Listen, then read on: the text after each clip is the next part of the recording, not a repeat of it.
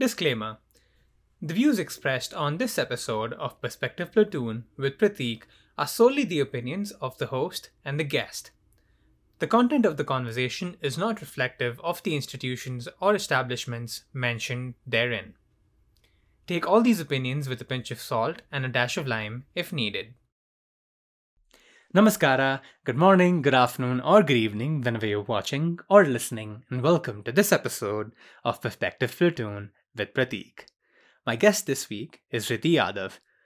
Riddhi and I have known each other for close to a year now, and met each other at the University of Central Oklahoma through our work with the Indian Student Association.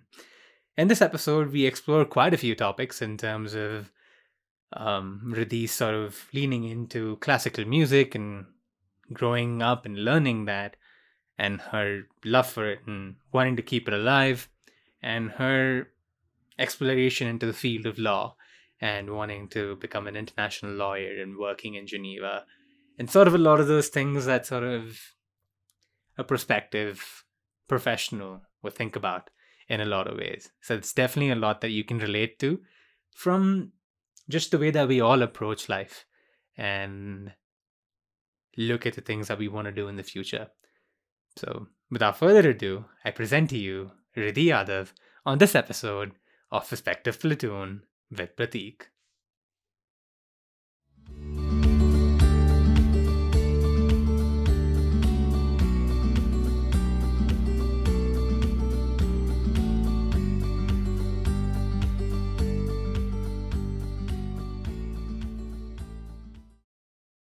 Hey Riddhi, how's it going?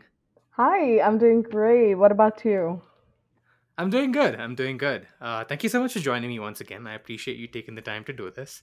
Of course, likewise. Before we get started, if you could let everybody know who you are, what you do, what you like, what you don't like, future aspirations, everything and anything you're comfortable sharing. Of course. Hi, everyone, whoever's watching the podcast. My name is Riddhi Yadav. I am an Indian, of course, but I guess I can add another feather to my name. I'm also an Indian American. I was 12 years old when I first came to America, and since 8th grade I've been here, and it has been a blessing. And I do miss India, but I feel like the culture is very close to me, because I kind of have that upbringing. Since in the household I speak Marathi.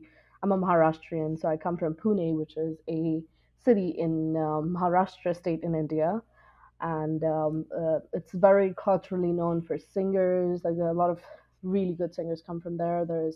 It's a very cultural pop town, I love it. And one thing is, you can go to any other country, that Indian in you kind of always stays. Like, you can be Farsis, and like, you can probably take India away from you, but you can't take away that Indian from you. That's I walk with India in my heart, and I feel like wherever we go, and I think you would agree with me, Pratik, on this, wherever we go, we kind of represent our country, our home country there. Like, whenever we go, people are not going to be like, oh, what state are you from? They're going to be like, oh, what country are you from? So you're like, well, originally from India, but I live in Oklahoma. So every time you do get asked about it, so you're going to carry it no matter what. And I kind of feel proud about it. But that's about me a little. And right now I graduated college this May, and my parents really wanted me to immediately go into law school, but I told them, no, I need a break, because I would much rather take that break and like try to do the practice exams and get a really high score so that I can get a big scholarship to law school and much more opportunities. So I'm preparing for LSAT, and hopefully I'll get into law school soon. And that's my future aspirations. I want to be an international lawyer, because I do speak 6 languages, and I feel like I could bring it to good use if I do international law. And I love Zurich and Geneva and Switzerland, and that's like my dream place to live at. And international law kind of thrives there. It's like literally the hub. So I'd love to do that. And I'm very also passionate about immigration law, because my parents, we all were immigrants when we came here. And I feel like there's so much legislative changes that America needs, that we could do, that really kind of helps this country a little bit, because I feel like immigrant class is the backbone of America. This whole country is made of immigrants, you know, everyone came from Europe and different places. So I feel like it is built with immigrants, and I feel that there's so much to do in that area. And except for my professional side, I'm a singer at heart, and that's my first love, and possibly right now the only love I have so far. And I'm very passionate about it. I've been doing it for about 16 years now. I do Hindustani classical, and I still Skype my teacher back in India, and I kind of like practice it and stuff. And so far it's been really good. Yeah. That's awesome. That's awesome. Before we get started, before we sort of dig deeper into some stuff, well, maybe I guess this is a bit of a deep question, but what was it like moving for a 12-year-old, leaving what you've only known to now moving to a completely different place? What was that like initially in terms of be it emotion, family, friends, everything that comes with it? What was that like? I agree. Honestly, I have to give props to my parents for that, because actually, when I was in 7th grade, it was over summer when my school was out in India. We came over here as a vacation. That's what I was told. But my dad later on explained when we went back to India after the vacation. Oh, sorry. When I was here for vacation, my mom kind of put me for a month in school. And in May month, we have all the exams that go on. So during that time, I was just kind of there, and my mom realized that I don't really study when I get home. I would just watch Jessie and Dora the Explorers and some Discovery Channel. And my mom used to be like, "Don't you have homework? Like, if you were in India right now, you would have studied for 5 hours a day." I was like, "Well, I don't have it. And right now I have a 97 in algebra." So she was like, "Why are my kids not studying?" And then my dad was like, "Maybe the school system over here is a lot easier than India."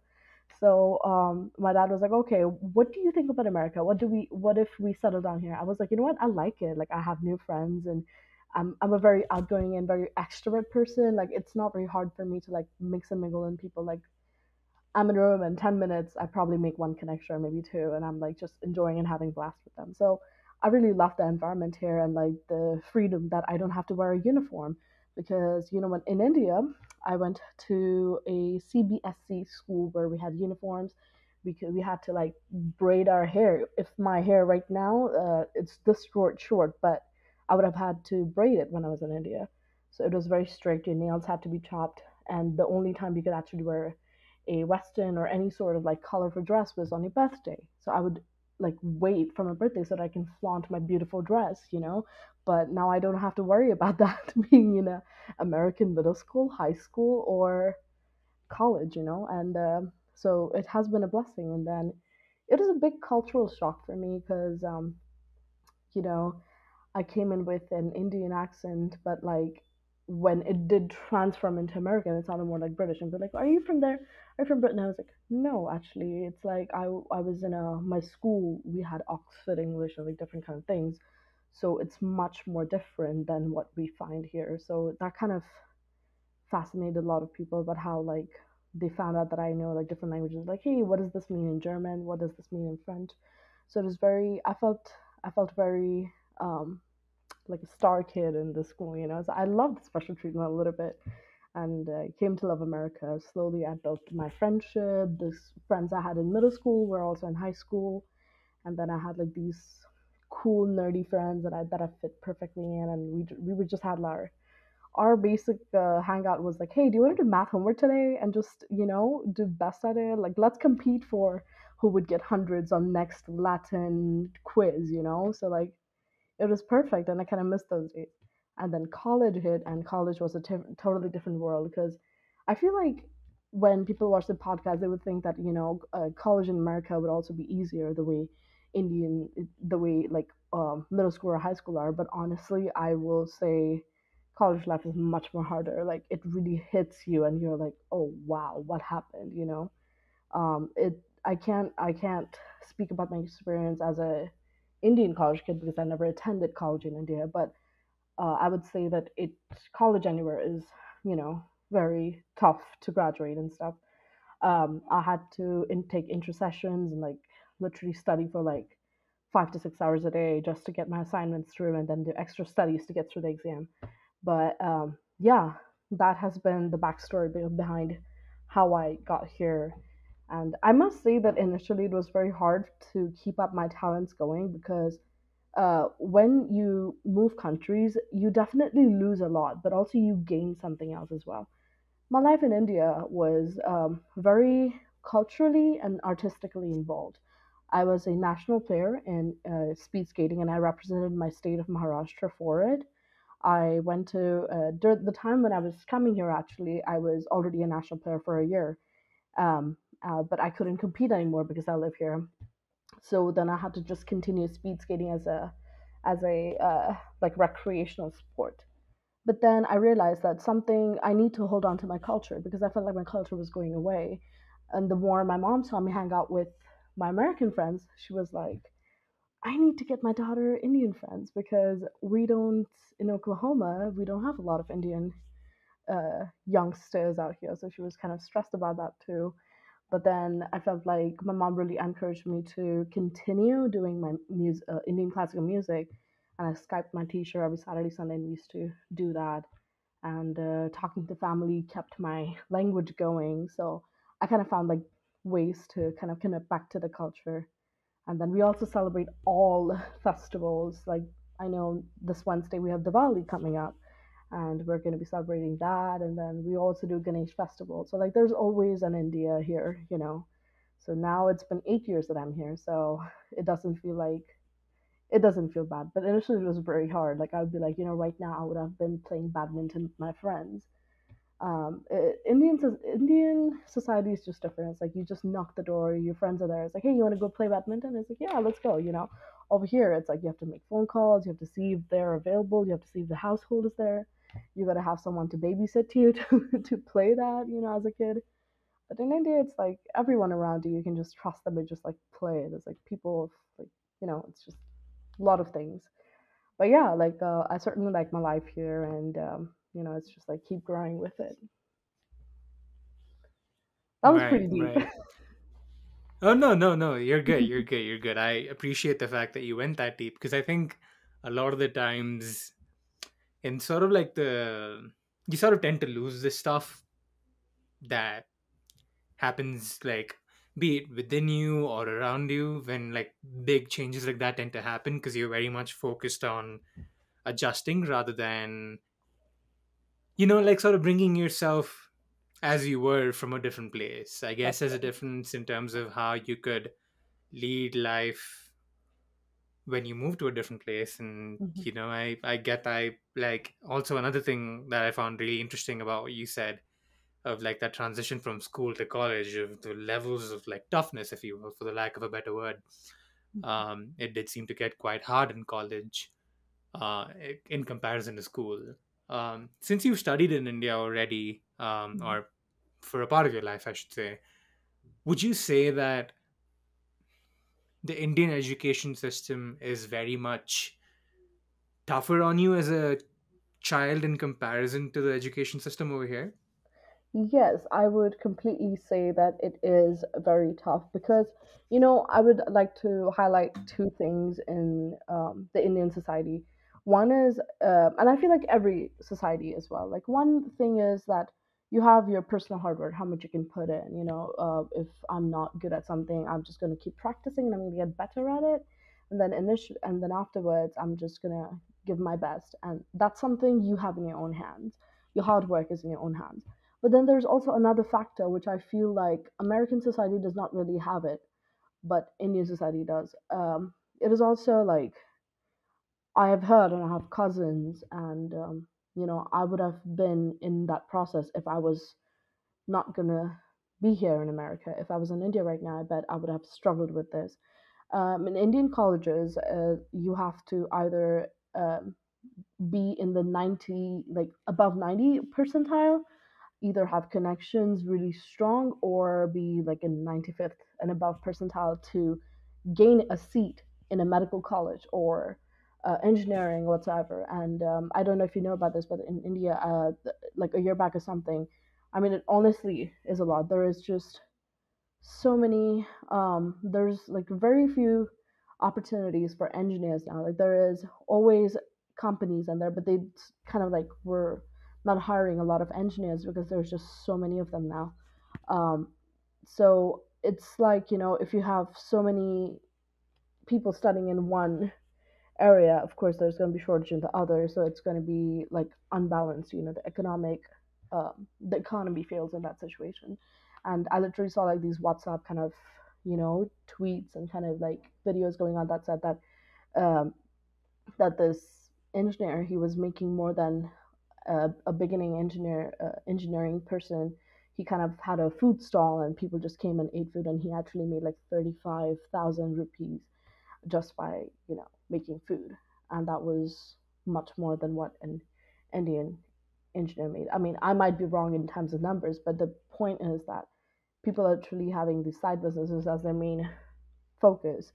And he literally put his engineering degree on the wall and put a garland on it to be like, you know what, you're no use of me. So it's sad to see that. But then that's one thing, you know, in India, it's much more tougher. And, you know, I give props to all my cousins and everyone who is a student in college in India, because I do realize how tough it is. I think I'm extremely privileged that I'm here in an American system, because colleges are never going to run out of, you know, seats or places. You would always, if you can't get into your favorite college, if not Harvard, I can at least get into Stanford or Yale or Pennsylvania or whatsoever. You know, there's like so many options here. You would always end up going somewhere. You know, there's always an option. If you don't want to go to college, you have VOTAC and like different kind of opportunities, like you just never run out of. And you don't always have to have connections to get there. Maybe, sometimes you just have to be, you just have to like sell yourself in terms of talking while you're having an interview. Just, you know, the fact that you're on time, the fact that you're speaking to them, the fact that you're interested in the project and expressing why you're interested, and know the why question. That's all they need. And there's always those opportunities available, you know, so you're never going to run out of the position. So things in America, like, it's land of opportunity, and that's why we attract a lot of people from different countries. So I feel very blessed to be here, you know. So that's one big difference, because I'm privileged to understand like how, you know, when I was in Indian school, we would study for 6-7 hours. And I remember my dad would make these question paper of like math problems that lasted for 3 to 5 hours for a fifth grader. Okay, I was in fifth grade, and I still remember that my dad made like a 3-hour paper for me, and my hands used to get bruised. I'm not joking. It used to get bruised while writing and like just doing it. I was like, you know what, I need a break. My dad's like, you have an exam tomorrow. Come on, you can do it. I mean, I still made a good grade. Like, I mean, my dad's an engineer and I'm pretty good at math, but he was like, you can easily go into engineering. I was like, no, I'm not doing that. Sorry. I don't want to be recognized for my dad's, and I want to be recognized with my own identity. And either ways, I'm very passionate about debate. And that's something I actually did starting high school. And I was very passionate about it. That's why I was kind of like deciding to go in law. But then I was like, you know what? Parents are not going to be happy listening to me going to law, because I also attended Francis Tuttle Bioscience and Medicine Academy in high school. And it was a medical kind of biomed academy. And I was doing really great. So my parents really thought that maybe she wants to go in medicine. So they hyped me up for it. But then I told them the first year I entered college, the first semester, I was like, I don't think it's going to work for me. Like, it's not the grades. It's like I was turning into an introvert. And that's why I say that college is tough, because you have to make choices. The colleges are taking money from you. You never know. Like, the bank is just racking up, you know. And as I say, like, I'm privileged that my parents paid for my college fees, but then it was still like, you know, it's like, it's always going up, and you have to like make a decision about it. And so the first semester I was there, I was like, you know what? I want to go into law. So that was a better option for me, and I'm glad I made that decision immediately. At first, they were not really okay with it, but then they realized, like, yeah, she's sticking with that. So it worked in my favor. But yeah, like, it has been a good experience, as I say. It has been like ups and downs and stuff. You're like, well, all you have to do is just kind of go for it, because you can't just run away from the problems. You have to like face it. And I'm gonna say, like, I'm not like a perfect A student. Yeah, I had like few B's and stuff, but then it was a good experience. And, you know, like, my internships are something I don't think Indian system really stresses on a lot, which I feel like in America, we also give work experience and what you have done outside of just studying. We holistically, the applications are seen by undergrad, graduate programs and such, which is pretty great. And I like the fact that they just don't look at a student who has all A's. They also look at okay, what did you do in your spare time? Did you have a part-time job? Tell me about your job, So it's pretty cool. I like it. I like the change. For sure. I mean, there's a lot to unpack there, but for starters, what I will say, for some of you who might not be aware who's listening and watching, in terms of going to college in India, not to say that you can't get into a college, but if you want to get into the best colleges, you have to sort of take these entrance exams. There's a common entrance exam. There's a separate exam that students tend to take for medical, which is called NEET. Used to be called AIMPT before. So there's a lot of those sort of things that one might think tend to weed out the, for the lack of a better word, not so great kids in terms of education, or not education, but they're in terms of their level of knowledge, if you will, from coming out of school. But at the same time, it's very easy to sort of weed out the ones that actually critically think or bring in these other facets of knowledge and experience that a person would need when they go and start their career. So that's, I guess, one of the drawbacks of this sort of system setup. But I do feel that people are opening up a little more to the sort of opportunities that are available outside and not just focused on engineering and medicine. Because another interesting thing that you mentioned, which I think is sort of known at the moment, at least in India, is that there's a saturation of engineers to an extent where, like you said, engineers are having to put up food stalls or do something else to survive, because that's the amount of engineers we had. And I think some of that is also probably just a result of that generational sort of passing down of information to where, oh, engineers tend to make a lot of money. And I understand, I get where they're coming from, our parents especially, because, they've seen the world run, or the world work best for people who've made the most money. And at that point in time, the people who've made the most money, unfortunately, or for, I guess that's not the right word to use there, but engineers made a lot of money and they wanted the best for their children at the end of the day. That's something that I understand every parent wants when you look at it from the perspective of Indian culture. So a lot of the times is that, I guess, pressure is not as much of a problem now than it used to be before, but it's still there to where, oh, become an engineer, you'll make some money. You can then do an MBA and then maybe go abroad and do this and do that, So a lot of those things sort of cook up to where people try to become engineers. But yeah, go ahead. You wanted to add something to that? Yeah, actually I do.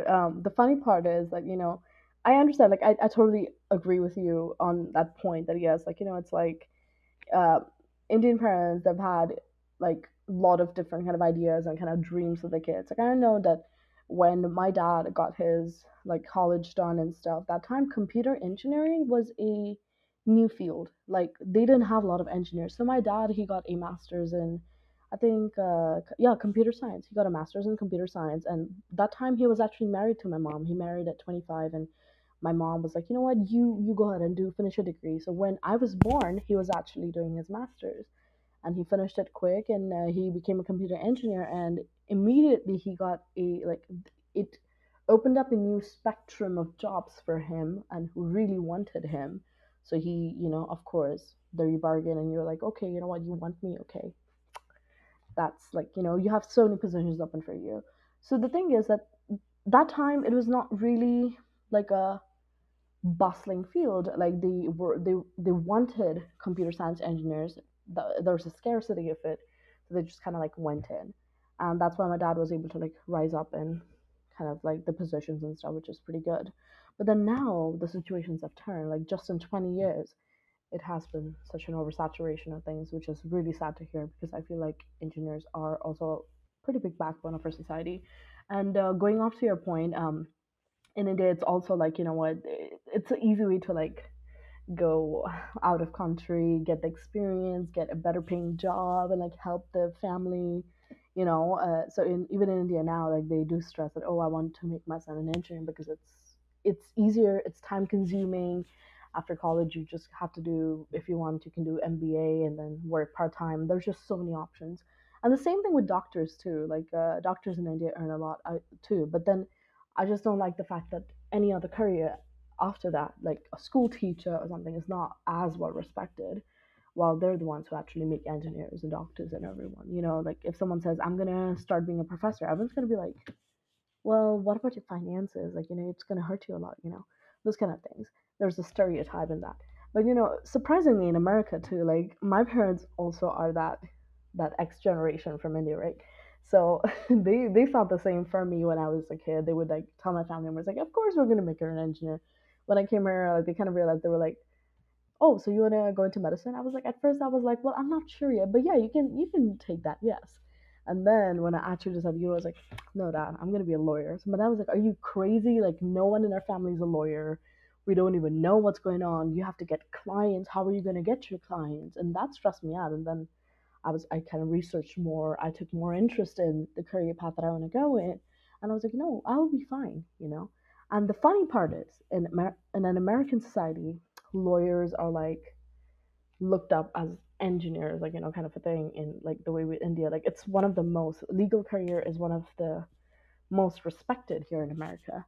And then after that, it comes doctors and engineers and so on. So like over here, it's like engineering, like law, or like be a doctor kind of a thing. But then still, like, there's still a stereotype of these kind of jobs. Like my mom, I still remember her talking about this. Like she kind of reminds this like every other week or something. She used to be like, if you would have been an engineer by now, you would have done MBA in 2 years, and your dad would have hooked you up with a proper job, a well-paying job, because like he has a lot of experience in this. He has made like 14 engineers in his own family. Like in our family, he guided 14 engineers, which are his cousins and my cousins and stuff. So that's why my mom was like, you know what, your dad is like, he would have guided you. You would have been an engineer by now. I would have gotten married and off the hook and stuff. I don't know why, but like I think when you hit the 22, your mom like starts stressing about your marriage and things like that. I'm like, oh God, like I want to travel the whole world and you're here thinking about my marriage. Like it's crazy. But you know, it's just parents getting worried about you. So but I convinced my mom that, you know what, I'm gonna do this. Don't worry about my marriage or anything. Just let me be. And she's understanding it now, but that topic still comes out, and it's kind of really funny to tackle. But yeah, it's crazy. Yeah, for sure. Because another interesting thing that you mentioned was that lawyers are quite well regarded over here, and I think a lot of that also has to do with the way that society is structured here. Because, you know, society is slightly structured a little differently back home, whereas it is structured differently over here. And it's like, I guess that's the way it is everywhere. Like, you know, things are structured differently, they support everything, I would say, now in like the newer age, if you will. But back in the day, maybe they made some things a little more suitable than others. Because also, like, to sort of bounce off of what you said, it's now at least you have people taking different approaches to making more money, or, you know, to sort of finding a way to make money from their passions, be it through becoming a dance choreographer or whatever it may be, you know, like people find a way to generate income out of the things that they love to do. And I think society today has sort of facilitated that in many ways, which is great, you know, because that way, hopefully, you know, you have less unhappy people or people who are unhappy with their jobs and so on. But I guess that's a topic for a different discussion, because I think it's very like, yeah, exactly. Yeah. It's a can of worms in its own way, for sure. But to sort of bounce off of another thing that you said, your parents initially wanted you to become an engineer, and then they were open to you becoming like going into the medical field, but then you had to sort of open them up to the idea that, look, I want to pursue a career in this, which was law. Did you at every point feel, and this is like in no way sort of saying that your parents didn't support you, but did you at every any point feel like, you know, the family might not be happy with what you're doing? And to sort of bounce off of that again, do you think that eventually at the end of the day, they would have come around in this hypothetical situation, of course? They would come around because they're seeing you living a life that's making you happy. Actually, yes, there was a whole 3 to 4 month period where I was still at OU and I was studying, and the COVID happened. So I moved back home, and seeing me really, and that time I had moved my whole career path from like, I was still a psychology kind of focused major, but then I moved to UCO and I pursued that. And then I went forward, and, you know, my dad really realized that. He was like, you know what, she is doing good. Like, I mean, he saw me, because I used to judge national debate rounds and like state rounds. So, I mean, he was like, maybe she is really passionate about this. Maybe she is very serious about it. He saw me like going that way. And then like also my grades kind of spoke for them. He had never had issue with that. Then he realized that maybe, you know what, maybe that is the right choice. So he reminded me, he was like, you know what, whatever you do, we would support you, but just remember, like, whatever choice you make, it's something that you actually want to do. And I must give props to my parents. You know, the thing is that I know there's a lot of Indian parents actually who kind of sadly like kind of force their kids to go in a certain career path which they're not really passionate about, so they're like pretty much groomed since childhood. I'm not saying I was groomed, I was not really, but like if someone asked my dad like, hey, what is your daughter going to do, he would naturally give like engineering, you know, kind of thing as a kid. And then when I came here, like he was proudly saying I'm going to be a doctor to like everyone in the Indian society. And then when I said, no, actually, I want to be a lawyer. So, like, now he's, like, he's open to, like, getting that in. But another thing is that I was also struggling with, like, you know, one kind of gray area being an Indian American is that your parents might not always agree with you. So my mom always told me that, you know what, since you're going to be your own thing, why don't you get your own job? And I was like, actually, you know what, that might give me peace of mind, and maybe like I can help with some of my college finances and stuff. I don't want my dad to be paying.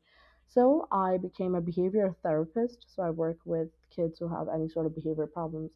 It's not like they're crazy or like they have aggression or things. No, I'm basically working with getting my students to kind of work with their problems. Like I have a student who is not really great with, he does not like to color out of that picture. If that goes, he totally melts down, he shuts down completely, he can't do anything else, he can't even pick up his pen. So I kind of help him through that. It's like the way how occupational therapists do their job. It's like that, but in terms of managing their problems, talking it through, it is like a therapy kind of session. So I got trained for that. It was an intensive kind of training, and I got licensed for that. And I started working as a behavioral therapist, and since about a year and a half now, and I got my first job, had a really decent salary of like $20, which is not too crazy, but it was enough for me to pay my college bills. And I just, you know, my dad was like, oh, you're making a good amount of money, good, okay, well, like, why don't, like, you know, he was kind of like, you know, you could pay your own college bills. I was like, you know, I have no problem with it. And I kind of, he didn't really say that. I went to him and I was like, I want to pay my own college bills. I don't want to make you pay it. Because I kind of like, when it comes to career point, I'm not saying I'm selfish, but I want to kind of earn it on my own terms, because I don't want anyone else to like kind of take credit for that. I mean, yeah, I would happily give the credit to my parents for like getting here and stuff, but like, I want to earn it by myself. So to have something to hold on to, like, yes, I kind of did it, you know, like parents always support you. Yes, like I have seen so many of my cousins whose parents pay for their college tuition. But I feel like when I started working, and my days used to be very busy, like once I got out of my classes at UCO, I would go directly into work, and then I come home and I studied. My days were busy. I didn't even have time to hang out with my friends or anything, but I still made time to like call them. Plus it was COVID, so, you know, but it gave my life a routine and it made me feel more responsible. And I kind of felt good about proving it to my mother. My mom is a total, she is very, very strict. So I kind of liked the fact that how I took it as a challenge, and I kind of proved her wrong. And she liked the change in me. She was like, you know what, I like how you're paying for yourself and stuff. And it was very happy for me that I could proudly tell my friends, like, here, guess what? I'm paying my own college bills. I feel great, you guys. You know, it's like, it's the best thing ever. And even now, I paid the last 2 years of my college. And so I felt really, you know, I felt like I achieved my degree in the right terms. So, you know, the sense of being an independent at this young age, I mean, I don't necessarily think, I feel like once everyone crosses their 20s, I feel like you need to start being an adult. But in the true sense of being an adult, I feel like I'm completely kind of like, at most, a little bit independent than I see my normal friends and colleagues being, because I have friends whose parents pay for them, and there's nothing wrong with it. My parents offered me to pay for like my college tuition, but I chose not to, because I have them on, what am I going to do with it? Plus it gave me a direction, and I kind of get that pleasure of earning your own degree. So yeah, I don't know what was the question, but I think I just went in. No, you're good. It's totally fine. It was about like happiness and like sort of your parents understanding that you'd be happy with what you were doing, but yeah. You sort of answered that initially, so that's totally fine. Right. What I was going to hit on, like sort of expand on a little further, was something you said towards the end about being independent in the way that you were able to make money for yourself to go to college and right. pay for it, in the sort of sense of achievement and pride that it gave you was something that like helped you or sort of motivated you in many ways. Now, because we're Indian, like of Indian heritage, I feel like there is a different dynamic in terms of how American college students end up pursuing their lives versus how an Indian college student would pursue their lives. Because say, for example, in India, and again, in no way, before I start expanding on this, in no way is this sort of a way to like, what's the word I'm looking for? Not trying to belittle. Yeah, I'm not trying to belittle any of the sort of ways of life. Yeah. It is just sort of a conversation point in the sense that in India, a lot of people our age are probably still going to college, living with their parents, and they're getting that family support that I personally believe that we still need at this age. Because I think we're still sort of impressionable as 20 years old or 20-year-olds, or like in that range of early 20s versus late 20s. So whereas over here, it's the complete opposite. You know, at the age of 18, kids are out of their house. Yes. They're living on their own, living in dorms, making money for themselves. Yes. Or, you know, paying for their college fees and all that sort of stuff. So you get to see both extremes, having lived in both parts of the world. But I just want to get your opinion on this. Yeah. You briefly sort of touched on it, but we can maybe expand on it a little more. Right. Words.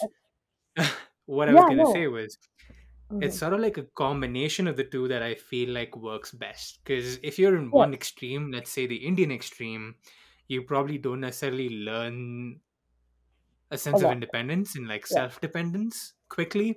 Whereas over here, it's sort of like you're left in the dark and you have nobody to help you out. Yeah. So I feel like there's that balance, or maybe not an exact balance, but like a combination that's needed. So what is your thought on that? Honestly, actually, that's a great question, Pratik. You know, I feel like, you know, for example, in India, right, everything, I feel like it's tied back to the economy, how the country's really doing, because in Indian economy, it's so hard. Like, you have to, and I completely agree with you. If I was in India right now, I wouldn't have a job. I wouldn't be paying my fees. My dad wouldn't be paying it. And it's just how expensive it is. Like, I remember over here in America, our middle schools and high schools are free. So your parents will get like the time to like kind of like get the finances together. And then college is where like the big, you know, piggy bank just kind of like gets the money out. But it's like, yes, it's a completely different. It's like over here in America, we have affordable tuition fees. Okay, if you can't go to Harvard and have like $70K a year to like pay, if you're not a millionaire, you can't pay that. You have other options. You have affordable tuition. You have public schools. There's scholarships available for people who do great on their SAT and ACTs and stuff. So there is always, even though you're a rich kid or you're poor, but if you make that time to have a good score on SAT and ACT, you will get the scholarship. I had about $8,000 of scholarship because of my scores, and that had been a blessing because then my dad didn't have to pay international tuition fees being at OU. Because when I was at OU, I was technically considered in-state, but I was also considered international. In-state only because I graduated from a American Oklahoman high school, so I was eligible for in-state tuition, which UCO or any other colleges did not have that kind of privilege. I had to file a petition for that to OU, and I got it, so I was lucky, and the scholarship always came handy, which is great.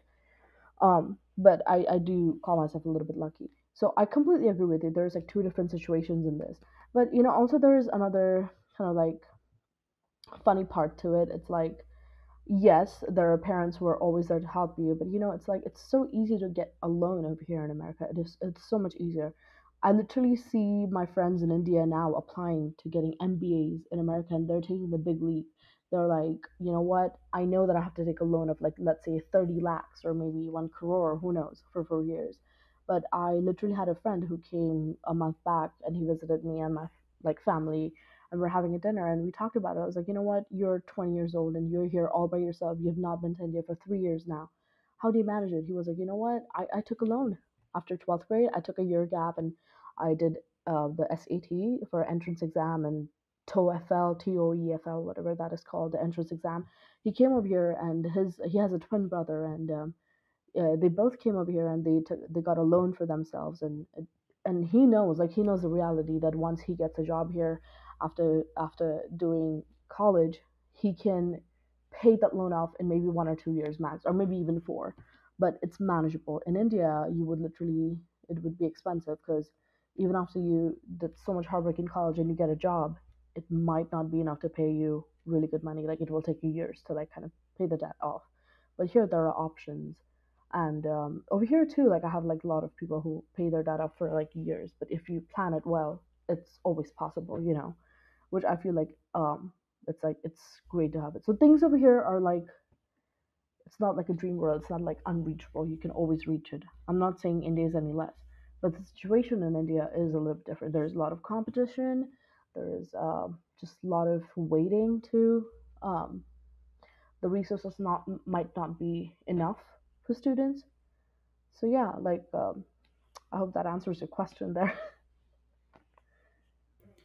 No, it does. It does. It definitely does. And what I wanted to add was that I do feel like there is something about still sort of having that contact, or being able to have that contact with family and closed ones rather, when you're sort of, you know, studying in India, because I do think that you need that a lot. Yeah. Not to say that, you know, I've been a loner. I've had a lot of friends. I've met a lot of people too, but you do have those moments where you're like, you feel alone even though you're not alone. Yeah. I sort of mentioned this randomly in a newsletter that I wrote. But yeah, for those of you who don't know about that, sort of a side plug, I do write newsletters and releases every week, so I'll link those in the description if you want to check that out. But anyway, it is sort of that dynamic which of course you can't always sort of make everything work.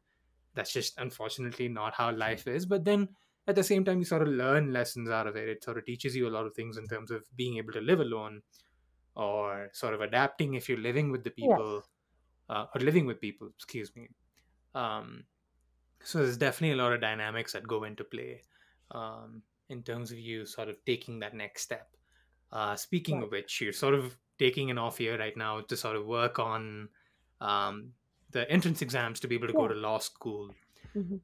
I guess maybe you could answer either way. Was it like a singular moment that made you go, oh, that's what I want to do?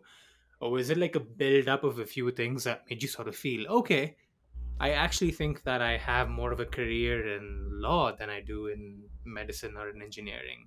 So what was that like? Was it just like a breaking point, or not a breaking point, but like an inflection point? Or was it like a build up of stuff? There was a quick one, actually. There was this one instant that it really happened. When I was still in my medical program, and they were hosting state debates, like so like whoever qualified for state, they would go to nationals. So I got a call from my coach from high school. He was like, "Hey, Riddhi, like I know it's been a while, but I wanted to reach out to you. We need judges to judge the state debate round.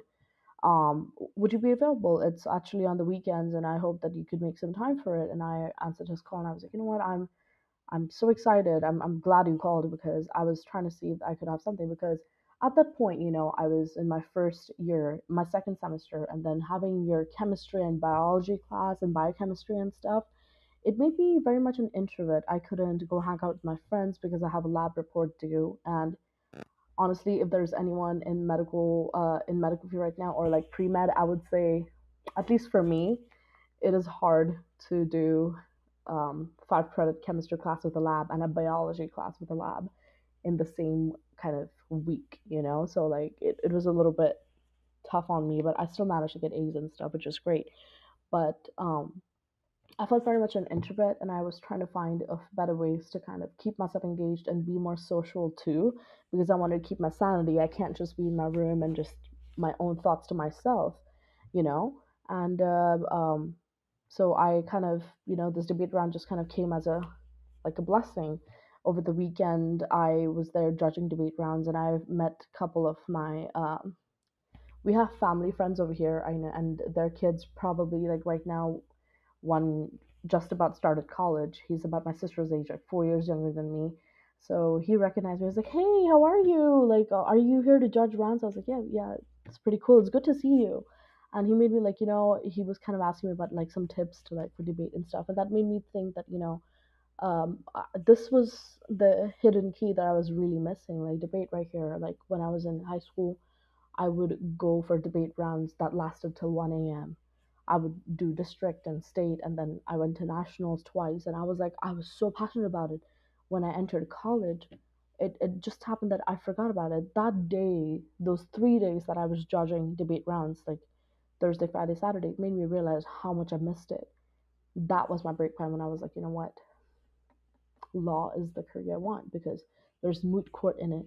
I understand, you know, a lot of those kind of things, and it's nothing against legal, like, you know, I feel like if I wouldn't have had that click, or if that opportunity had not presented itself to me, right now I would possibly be doing MCAT or possibly be in medical school right now. But I'm glad that happened. You know, that one thing that changes your life. And I like when I'm really passionate about something, I like to like go for it. I'm like a go-getter. Like I'm a Sagittarius, so like it's like when you like look for something and you're like, I really want to do it, so I will do it.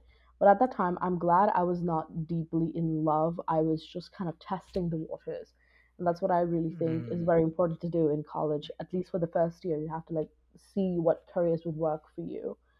And that was the best thing for me. And I feel like I'm glad I made the decision in my first year than way later, because I did have a friend who was actually doing plant biology. And I was like, he's like, I knew him from high school. He was my senior. I was the freshman. I was like, when are you graduating? He was like, well, I don't know when. I was like, how is that working? He was like, you know, Riddhi, I did biology. And then in my junior year, I realized that this is not. He went into depression. He realized that's not the thing for him. He decided he really wanted to do plant biology. So he later on turned that in, and then he had to like do 1.5 years more extra. So he was like, at least, you know, that time I had changed my total route into doing, you know, pre-law. So he was like, you know what, I'm glad he made the decision now, because at least you're saving a lot of your parents' money on it. And I was like, oh no, that's great.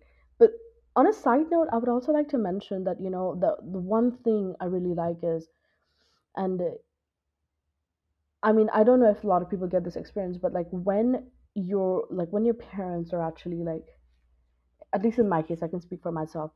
When my dad was paying the fees, he would look at my grades. He would look at my emails and be like, is there any important grade emails and stuff? Like, I don't know why he took access to my email. Like, he had the app on his phone. So he was like, hey, look, your grade is at an 88 today. Like, is it going to go up or what's up? I was like, did you not turn in this assignment? It looks like a 0 right now. I was like, Dad, the teacher has not posted the grade. Just chill. Everything is fine. So, you know, it's like a lot of micromanagement on my dad's part. I mean, I don't know if a lot of Indian parents do this, but that was in my household, and I was like, Dad, just take a short pill. And I was kind of like really bothered by that every time I take a test, and I was like, I hope I make an A, because if I make a C or a low B, of course that's not going to be happy. It's going to drop my grade down.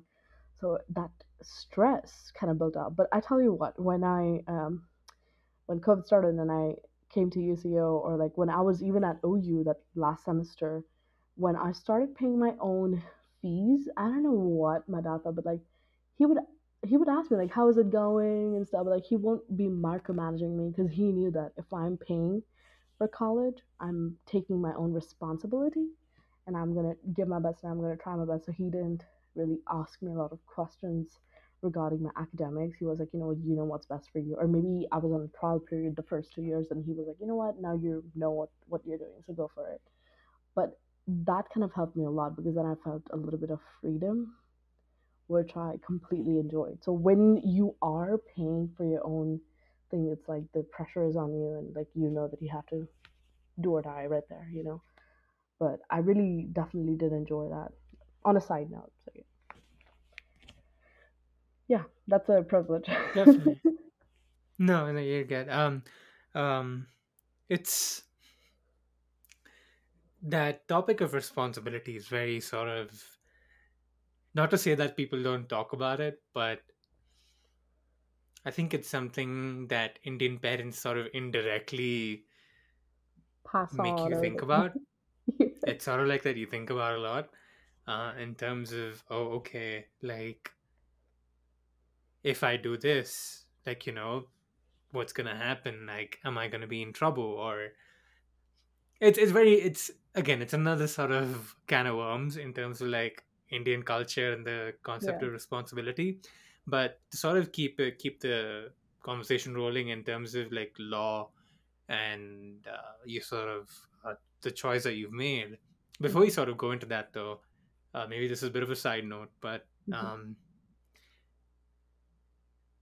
my personal belief, well, at least, okay, well, before I sort of expand on that, I do believe that there's a difference between having a debate versus having a discussion. In the sort of social media space, if you will, I think debates have sort of gotten this negative, at least this, again, this is just my opinion, I do feel like debates have a bit of a negative addition to them because of the way that they seem quite competitive about the side that they're arguing about, whereas a discussion for more or less is more like an open space to where you can talk about different things, and even if you don't meet a happy medium, you've sort of shared the different perspectives that you have to share. That's right. So what is your sort of thought on that in terms of the way debate is sort of viewed? Or is, according to you, first question, is debate viewed negatively today? If yes, why do you think that is? And second of all, what's your sort of thought in terms of debate versus discussion? Right. Yes, I completely do agree with you that debate is perceived to be one of like argumentative sides. Like whenever we say, oh, I do debate, they're like, oh, so you argue and then you're going to make everyone like believe you and you're gonna try until the end. And to be honest, it's really not. It is giving your opinion, but with evidences. So a lot of, you know, it's like people preach, but do they really know a lot about that field? You know, like as a debater and a continuing one, I know that when we went to debate rounds, we have pros and cons. We prepare for both cases. we prepare for the questions that might strike us and like our opponent. We have to like think, and I think that's one quality in me that I have really gained through debate is think about what your opponent might ask you in that situation and stuff, which has also helped me in real life, because then if I say something, I have to also be careful, like would my whatever I say, would that hurt other person? Like if I was in his shoes, how would he feel? So, you know, try not to like hurt people's feelings, because in this world, especially when there is a mixture of culture and a lot of polyglot around you, you have to be careful of what you say. Some cultures might not accept some things you say, so you have to understand from their perspective how would they feel if you were in their situation, how would you feel if you were in their situation. So that kind of forced me to kind of like learn that skill. And going back to the debate, it's like you have to have both sides ready. You have to have the questions ready, kind of guess what might your opponent strike you back on that and have an answer ready for that. And in debate, surprisingly, it's not about win or lose. It's more about who presented the point more clear.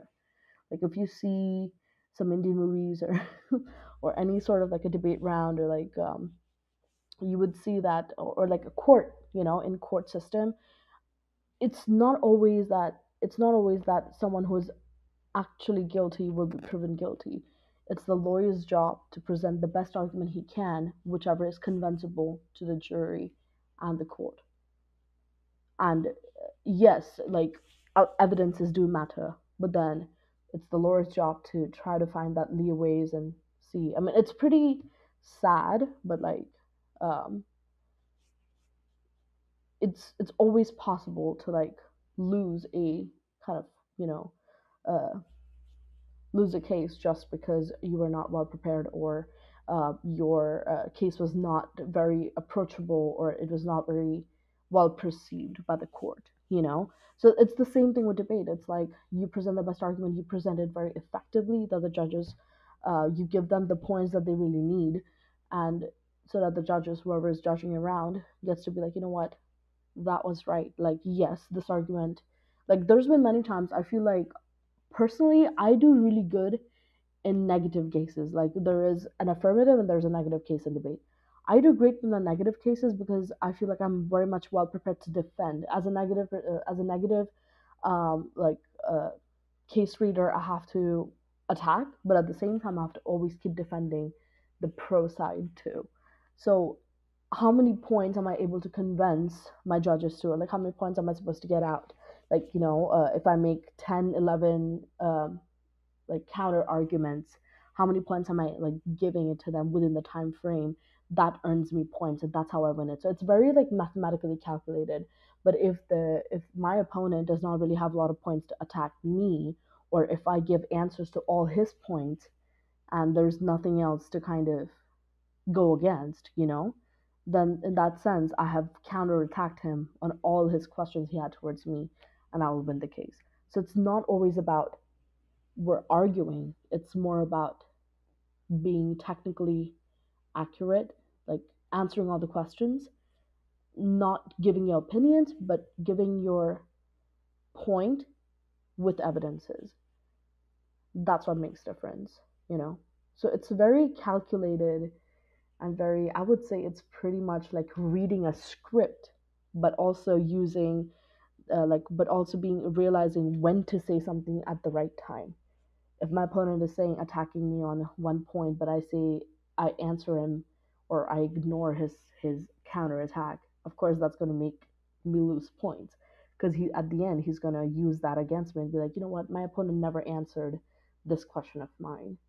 So it looks like clearly I urge the judges to vote for affirmative, you know, for the pro side or whatsoever. So it's like, it's just about how and where and what you do and how you present a case with confidence. And, you know, it really helps you with public speaking and to have really strong opinions. And, you know, the basic thing is when you're really focusing and you're getting information to build a case, you are building up your skill to finding the truth, like not trying to get through the fake news, but take that filter away and know both the sides, like what's going on here. So it does better in doing research.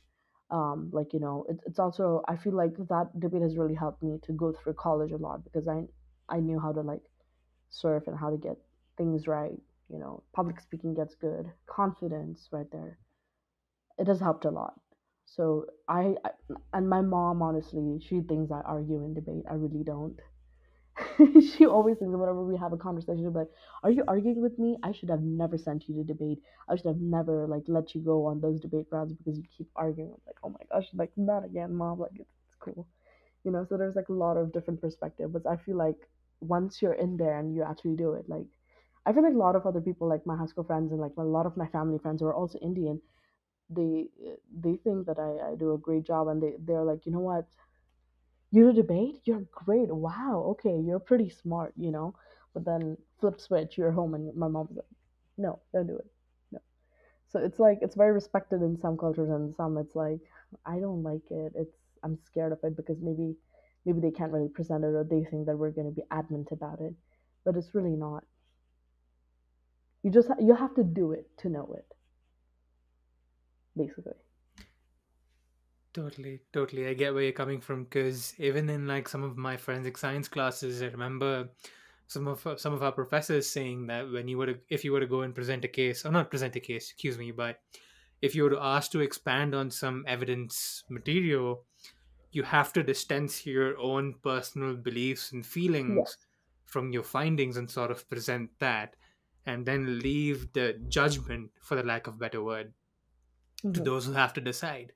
Your job is to sort of put the argument out there, to the best of your ability, and sort of separate yourself and your beliefs from the argument that you put out. Because I agree, at the end of the day, you're not here to sort of contest whose belief is best, but you're just sort of making an argument for a certain case, whatever that may be.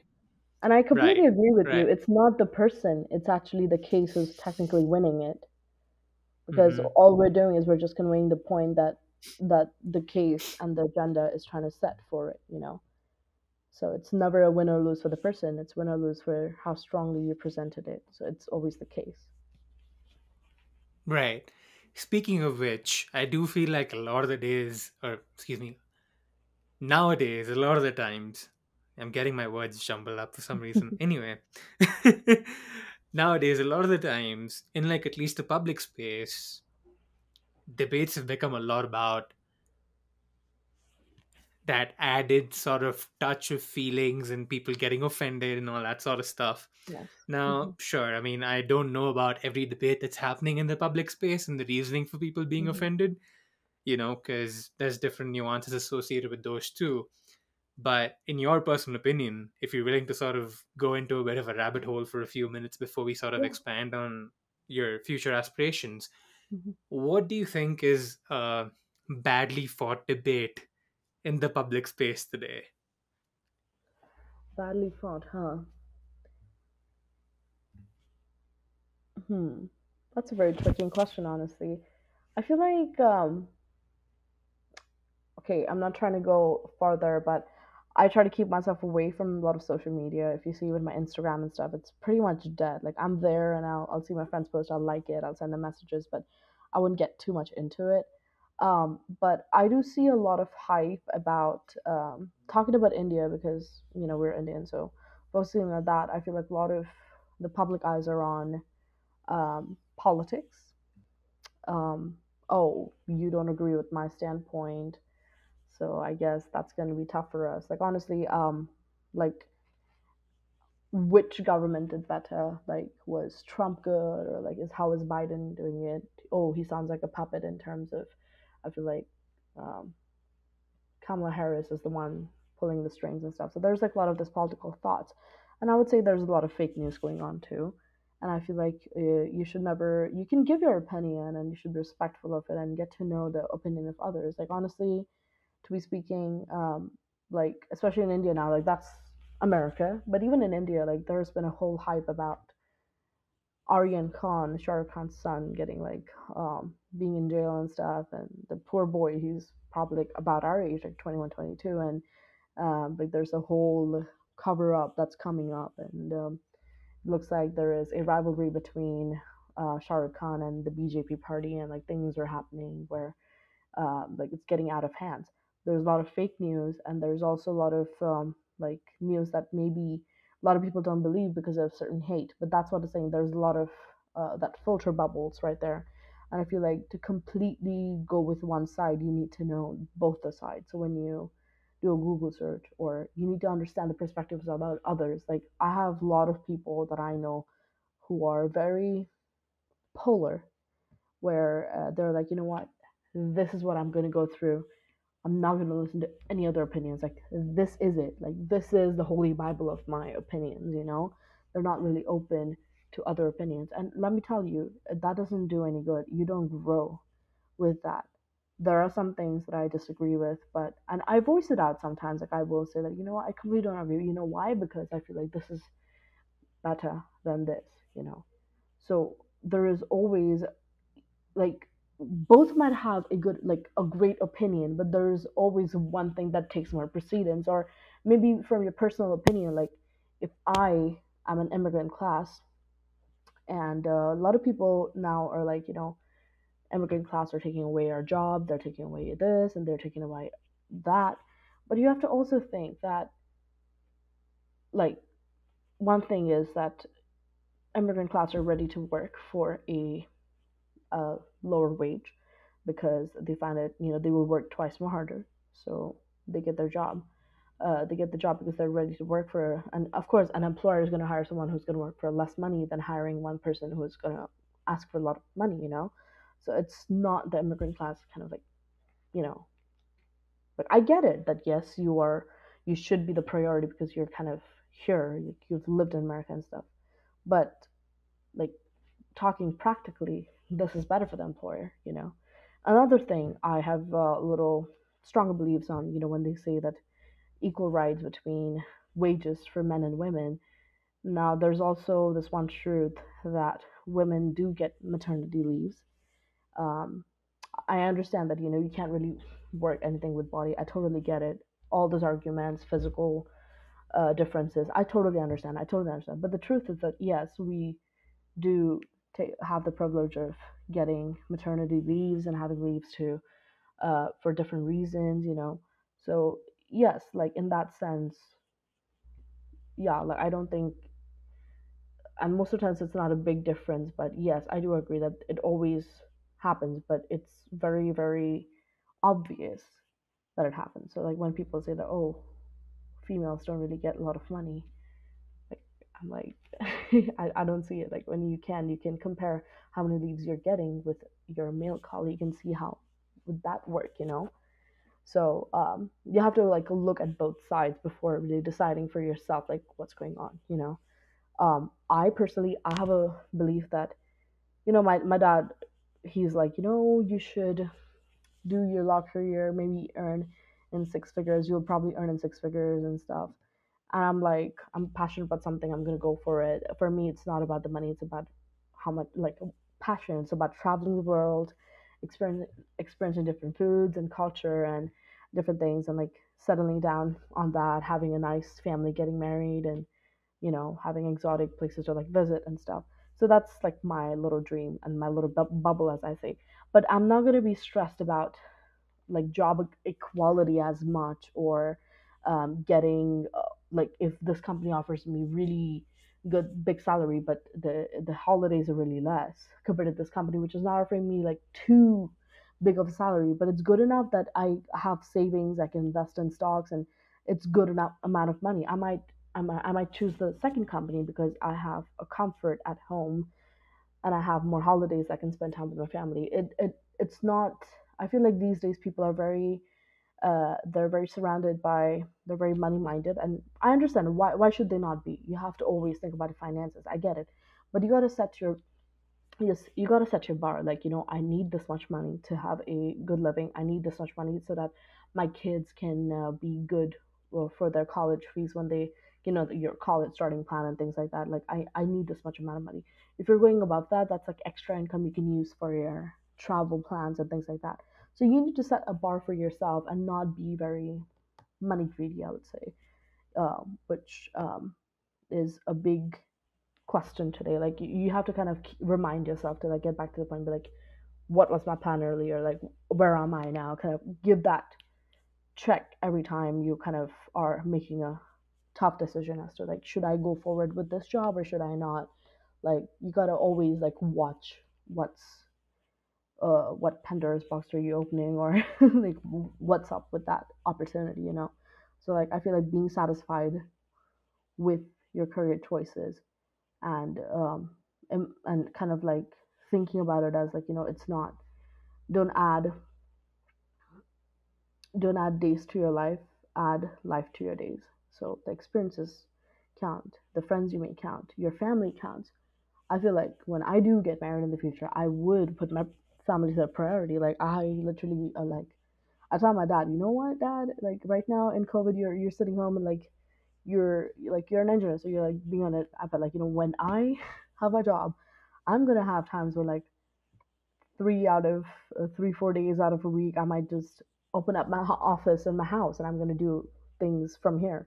And if there is something that needs to be like, I need to meet with my clients, I might just meet at an office or things like that. So it's like I do have family as a priority because I feel like I'm very people person, and like careers come and go, but experiences, how you treated people, they really count. Because guess what? I'm gonna do my job for 20-30 years. After that, I'm gonna be by myself, you know? So I need people. Like, no one can survive without people and friends. You always need someone. So you gotta know like where it is and not be surrounded by myth and kind of be greedy for opportunities and kind of climbing up the ladder, you know? It's quite deep. Sure. Oh yeah, it is very deep. It is very deep. And no, I'm a big, like, I appreciate the fact that, you know, like, you're sort of bringing these points out and that we can have this conversation. Because going back to something that you said about that sense of people not paying attention to the fact that there are multiple sides, that's one of the reasons why I started this too. Because I feel like a lot of the time it's very easy to sort of build our own bubble and sort of assume our bubble to be the world, but that's not necessarily the case, because everybody approaches things differently, everybody has different experiences, and they're not going to think the same way that you do. But sort of trying your best to at least be cognizant of the fact that there are different sort of perspectives at looking at different things, I think you'll be in a better position than just sort of being in your own bubble, unaware of what lies out there. I get it, ignorance is bliss is like a cliche statement that people tend to make, and sure, I guess it might work for some facets of life, but in some other places I think awareness is also key. It definitely helps. Speaking of which, like, in terms of arguments of two different sides and things like that, you said that your interest is in international law and sort of working in Geneva and Switzerland. International law in itself is a rabbit hole in many ways because of the aspect of geopolitics, or like, you know, the big daddy stance of the US, or the sort of rising economic power of China, or like the sort of, for the lack of a better word, the sort of negative connotation attached to Russia. So much more, there's a lot going on in terms of like geopolitics and all that sort of stuff. So why international law of all things? Honestly, international law, because number one, I was very influenced because I feel like I do speak different languages. I know 4 Indian and 3 kind of foreign. Like, I speak Latin, German, and French. And of course English, but I don't really count English in that list. But in that sense, I feel like international law, yes, because there is a lot of spectrum in it. Like, and yes, I would love to work in Geneva, but I feel like America is still my priority to stay here. There's a lot of scope in international law. It's also one of those places where you don't necessarily have to be abided by being in office and just working, because I could work in multiple ways. I could be a lobbyist, work for state, be the tie between state and federal government. I could be the, I don't know the exact position, but like there is those public relations, there's international relations, a lot of lawyers who work with the federal government who always have a tie up with different countries, or like they kind of like they're like the mediators between and advising the important like senators or US, even the US president. There's a big community of those lawyers who are very much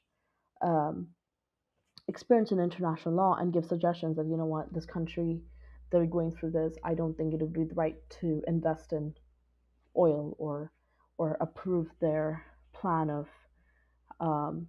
making a treaty to do something. So their expertise always kind of helped. And I am a travel geek.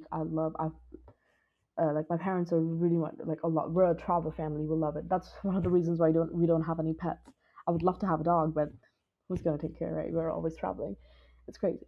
So one part of that is like the more you travel the world, the more you get to know different people, the more you understand their feelings, the more you get to know what's really going on.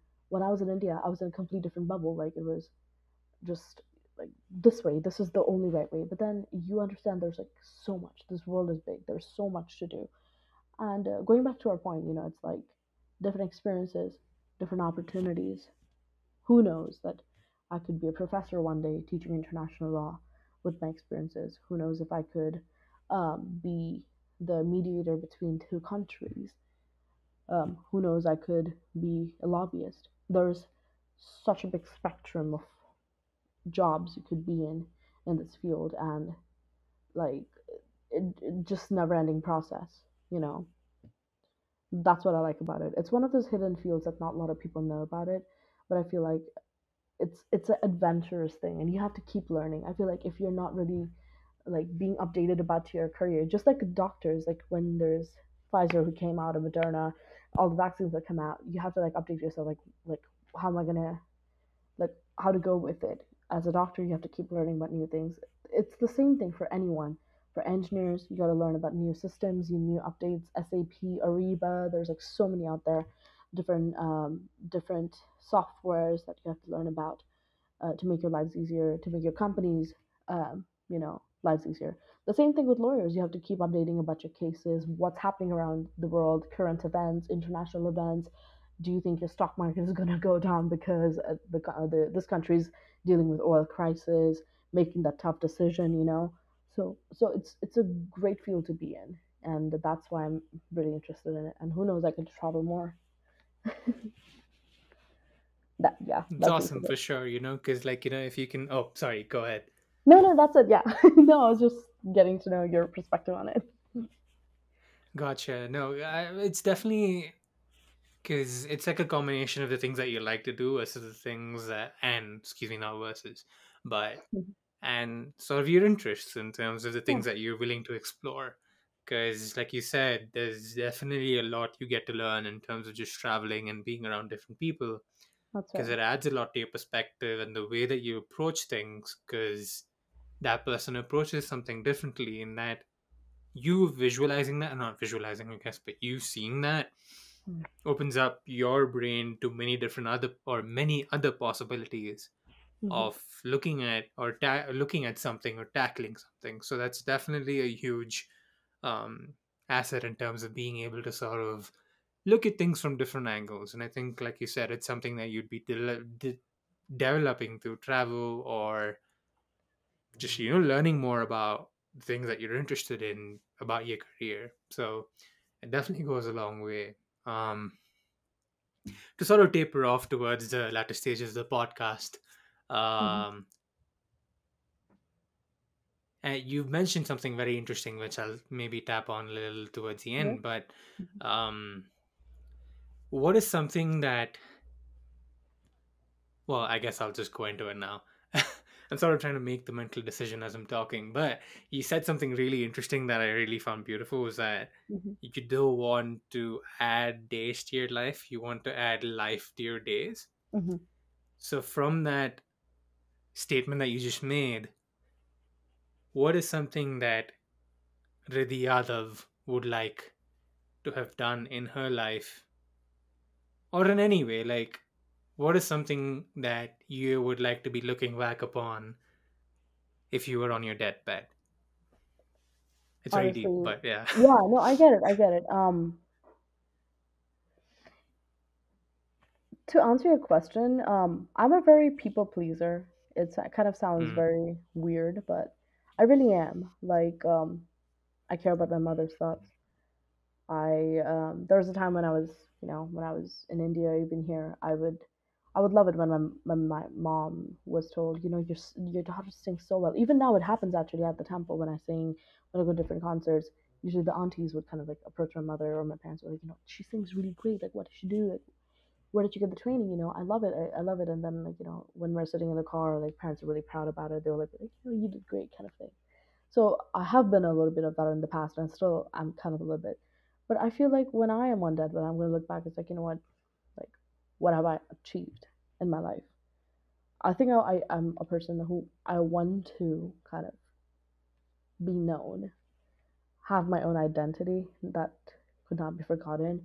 And somehow it's like, when I'm going to be, international law is my passion. So is immigration law. Actually, I kind of hit that a little bit, but I'm going to concentrate on immigration law eventually because I'm very passionate about that too. I feel like there's so much legislative changes that can be done in terms of immigration law. But I want to be known for something that has always been my first love, and it still is, and the only one that I've really had. I'm really passionate about Indian classical music, and it's also a dying culture now. Not a lot of people really go with it. I've had a lot of my mom's friends and a lot of the aunties in the Indian community be like, why don't you teach? Why don't you teach? I don't think I'm ready yet to teach because it's like right now I'm kind of focusing on my career. Once I started, I want to do more better in my own field, and I don't think I'm that great yet. Yes, I do have a voice. Yes, I have been singing for long enough, but it's not enough, because if I was in India right now, I would have probably been on a graduation level of singing, but sadly I'm not there yet. I'm probably at the high school level now, in terms of singing. I'm trying to kind of balance it out. But the thing is, I have promised myself, and it's something I'm really going to do. When I do get into law school, there is this singer. His name is Mahesh Kari, and he's actually, I really admire him because I kind of connect with him a little bit. He doesn't know me yet. I texted him on Instagram and emailed him about that one day I really want to get trained. Would you please like to be my teacher? Would you like to be my guru? And I told him about my situation, that I've been learning for 16 years. I practice by myself. I Skype my teacher. I learned it, but I would really love it if you could be my teacher, And he said, yeah, of course. Let's set up a meeting someday, and we'll discuss more about that. And it was very nice talking to you, kind of. And this guy, he has sung classical songs in movies. He teaches, he has classes here in America. He is a well-known figure. He has sung, he has been a judge for an Indian television show. He is a big hype, he's really good. But I relate to him in the sense that he also came from India. He was in India. He learned at a well-known Abhishek, Jitendra Abhishek. He kind of learned singing from him with a, with a system where the student has to stay at the guru's place, the old style teaching that used to happen way in thousands or 500 years back, where there was an age where kids were left by their parents and the teachers has to learn Vedas and things like that. The same kind of system, he did that. He lived at his teacher's place, and he learned singing. He finished it all. When it came to college and masters, he came to US for masters. He lived here. He got married. His wife encouraged him to go back to singing because, she encouraged him to no, continue doing singing, and now he's here, So I relate with him a little bit because I feel there's still a part of me that's left in India where I feel I could, I don't think I can die peacefully without achieving that PhD in singing, I want to be, I'm not trying to say that I want to be famous, but I definitely want to be recognized, or I want to pass on my knowledge and have I want to eventually teach singing and pass it on, because I come from the Gwalior Gharana of Indian classical music.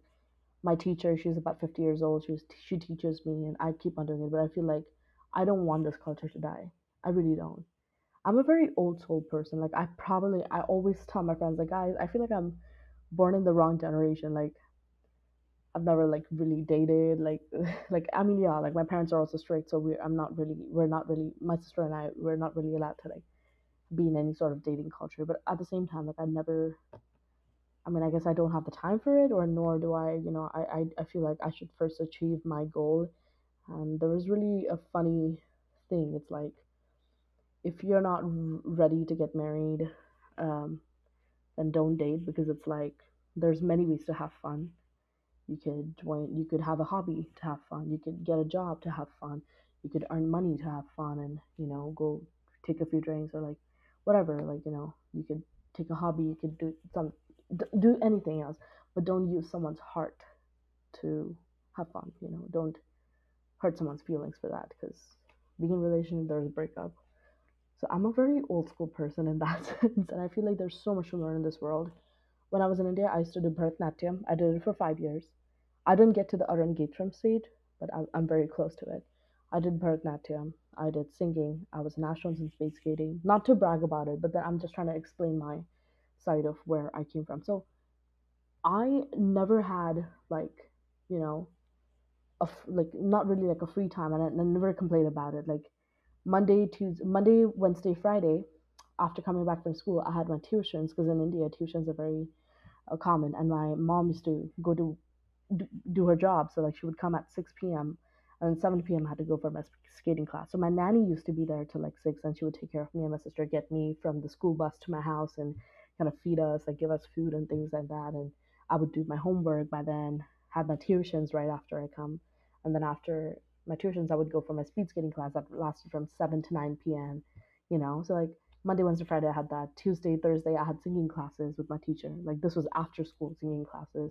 Saturday, Sunday, I did painting, and I actually paint too, but not professionally. I just love to paint. I feel like it gives me a sense of peace to kind of have thoughts to myself. So like my days were always busy. I always had something going on, you know, and I never really found the time to or get distracted by any kind of emotions. And I feel like something you want to really hide from your parents, you shouldn't really be doing it, because if I do like a person, or if I do fall in love with someone, I don't want to hide him. I want to be proud of him. I want to show him up, you know, I like you because you have something that I don't. I look at you, I respect you, you know. I respect you for what you do. You're different from me. You have something that I don't. I want to learn from you. That should be the mutual understanding between two people. And I feel like love is a whole different topic where it's like totally different. It's like we're not at that stage yet, because I know right now my focus is to get on into my singing world, kind of be fair to my music industry, and then also become a lawyer as something so that I can have a basic life going, and then work on my singing. Like the day I become a successful lawyer, I'm going to dedicate my whole life to just getting better at singing. And of course, later on starting a family, that's a different story. But, you know, there's just so much to learn in this world. There's just so much to do. And I feel like people just need to understand that, you know, that you should use hobbies and different things to have fun. And you don't necessarily need to date to feel like you belong into the society. Now the dating culture has gone so crazy, where like everyone just kind of feels this pretty normal. Oh, I have a boyfriend. Oh, I got engaged in a ring. There's just so much happening right now. I feel like people should focus on themselves a little bit more and just open their eyes and see the world, how beautiful it is. You don't need no man to make yourself feel like, oh, okay, I belong to this world. You could always be a different you, you know. Yeah, I know it's a little off topic, but I feel like it's very important to like know, because we're at that age where it's like young adults. And I feel like people get a lot pressurized. I have friends who are like, really, like I like this guy, but then it's like, I don't know. I was like, why do you need that? Like, what's going on? Like, just focus on yourself. Or if you really like it, then make sure you don't hide it from your parents. And that happens a lot in Indian community. Trust me, I have a lot of friends. Really feel that's totally okay. The fact that you went there is totally fine, mm-hmm. and I appreciate the fact that you went there, because you know it's something that we do need to think about in a lot of ways, yeah. when we sort of make the choices, be it in our dating lives or anything else. Like if you sort of have these aspirations in terms of, well, I mean, it's never always going to go the way you want it to go, for sure. Mm-hmm.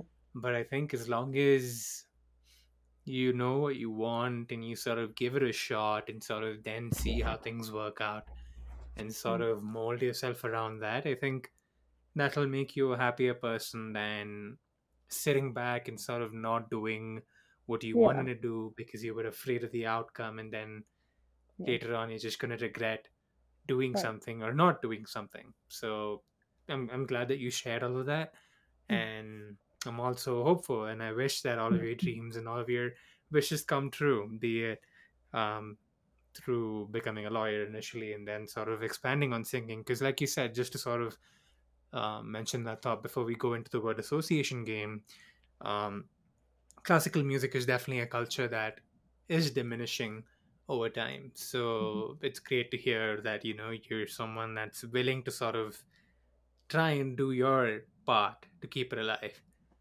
So kudos to you for that, and yeah, for sure. I hope you, I wish you the best in terms of everything that you choose to do.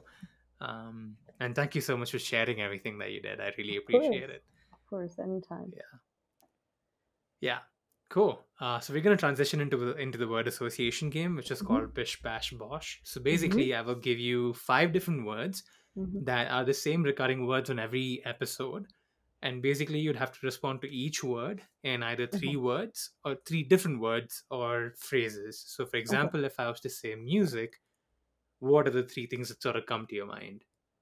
So that's sort of how this will go along. If you have any questions in between, feel free to ask me. But yeah, just 3 words, 3 different words, or 3 different phrases that call out to you. You don't need to necessarily go into the recesses of your mind to find something. You can literally just say whatever comes to you first. So the first word is differences. What are the things that are calling out to you when I say the word differences? Differences. I feel like in terms of differences, I will say, just me in general, I really think I'm a little different, meaning I'm really old school, and I don't have a lot of kind of friends who are a little old school. Like, I still feel very tied up to the Indian culture so closely that I still call my friends back in India, and I feel like there's a difference. Another thing that comes up, like, is there's a difference between friends and acquaintances. I feel like friends are something like I know that they exist. I talk to them. I never hesitate to reach out to them. We share our thoughts. They know about me. They have visited my house. My parents know about them. Those kind of things. So they're friends. I could like cry in their arms. I could share my thoughts. It's like, am I doing all right? Like, what's going on? They're friends. Acquaintance is something like, I feel like it's Instagram, it's social media. You know those people.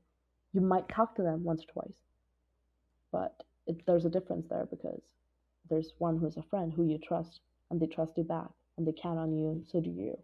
But an acquaintance is someone that you know. You talk to them, but you can't really call them your friends yet, because you never know. And you got to be careful in that situations with that. But yeah, that's one thought. Second is me just being old school, and I take pride in it, honestly, because I feel like there's a lot of complex things that I don't really understand yet. Because as I said, you know, when I elaborated on dating culture in general, it's also like the difference here is also that if I don't have time for someone, then I feel like if I want to go that path, I want to make sure that I invest my time in that relationship and not give wrong hopes. I want to make sure that we both have time for each other and be the backbone kind of a thing, you know. So the difference here is trying to understand your priorities right, and also make sure that you're not treating someone else unfairly. That's the difference. Third thing is also, I feel like difference. And the third thing for differences as a big word, we have known Indian kids or Indian students, Indian people. There's Americans right there. Then there's Indian American.